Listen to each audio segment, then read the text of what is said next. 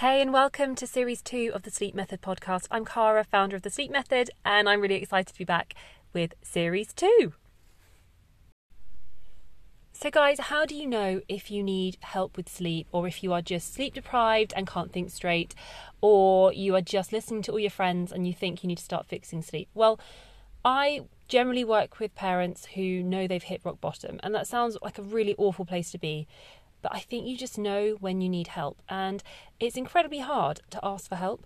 So I always admire the clients that come to me and go, do you know what, I need your help, please tell me what I need to do.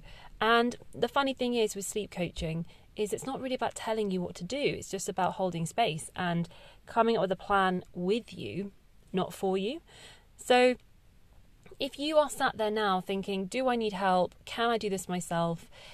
I think you're probably at that point where you are getting more and more tired. You know, we tend to see people coming in who have got to the 4-6 month mark. They've done the newborn phase. They were cool with that. And now they're thinking, oh, actually, this is getting a little bit tense. And I'm really starting to struggle. You know, haven't had dinner, watching Netflix for ages. I don't really get a bath in the evenings anymore. My partner and I are rowing over sleep, rowing over who's going to do what and how we're going to approach it. And I think it's in those moments where you kind of think, oh, it'll be fine. I'll just keep going. Things will get better. And of course, things do get better. And that's half the problem. You kind of don't know when to get that help. But I would say the sooner you get help, the better, even if it's just a case of having a chat with a sleep coach and just telling them what you're up to currently with sleep. Because a lot of it, if you've got a good sleep coach, they will actually reassure you and find the good in so much of what you're doing. They're not there to work with you unless they really can help you. Well, they shouldn't be anyway.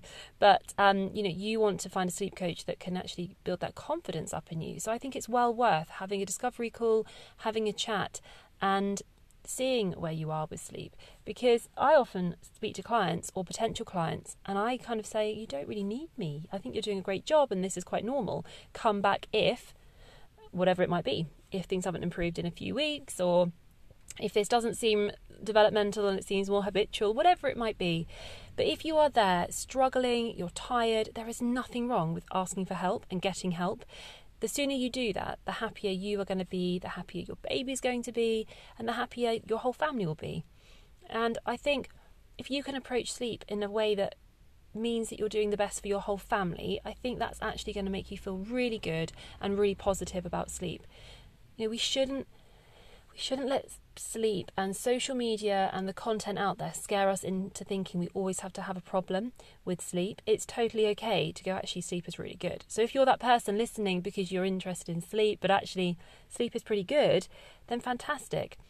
I think what tends to happen is we go and hang out with our friends, we go to baby groups and we look at everyone else's babies, and it can feel really difficult to know, is my baby normal or is that baby normal? Am I doing something wrong? Is that mum's clearly a more perfect mum than me? She doesn't look as tired. She's got her shit together. And I'm here, like, you know, hair in a bun. I mean, I literally used to put my hair... I mean, I couldn't even find a hair tie at some points. I would actually find like a pair of knickers and whack my hair up because I was so tired. And I wish I'd asked for help sooner. But equally, I was the sort of person that looked at other people and thought, ooh, maybe like I've got problems too. And I would create problems that probably weren't there. So as much as, you know, I want you to get help and use a sleep coach and feel rested and yourself, you also want to have that moment where you check yourself and go, is this a problem? Or am I kind of making a problem that isn't here? And actually, can I find some good here? Can I find some positives? So when you're looking to find positives around sleep, you know, there are probably going to be times when you can't because you're too tired and you've had a really rough night. But the first thing I like to do with a follow-up call, when I have a client follow-up call, is I say, what's gone really well? What do we still need to work on? And it's amazing. They go, oh, nothing's really gone well. Not everyone says that, but you know, you get some people that do. And then they start telling you, and I'm like, you've just listed 5 things that within 5 days have got better. And they're like, oh yeah. And by the end of our time together, the end of the 3 weeks, they're like, yeah, you know, we've still maybe got a night waking. And I'm like, yeah, but look where you came from. You came from 8 night wakings to 1 night waking. And they're like, oh yeah. So it's amazing how you can easily forget all the good stuff and just focus on the bad, especially when you're sleep deprived.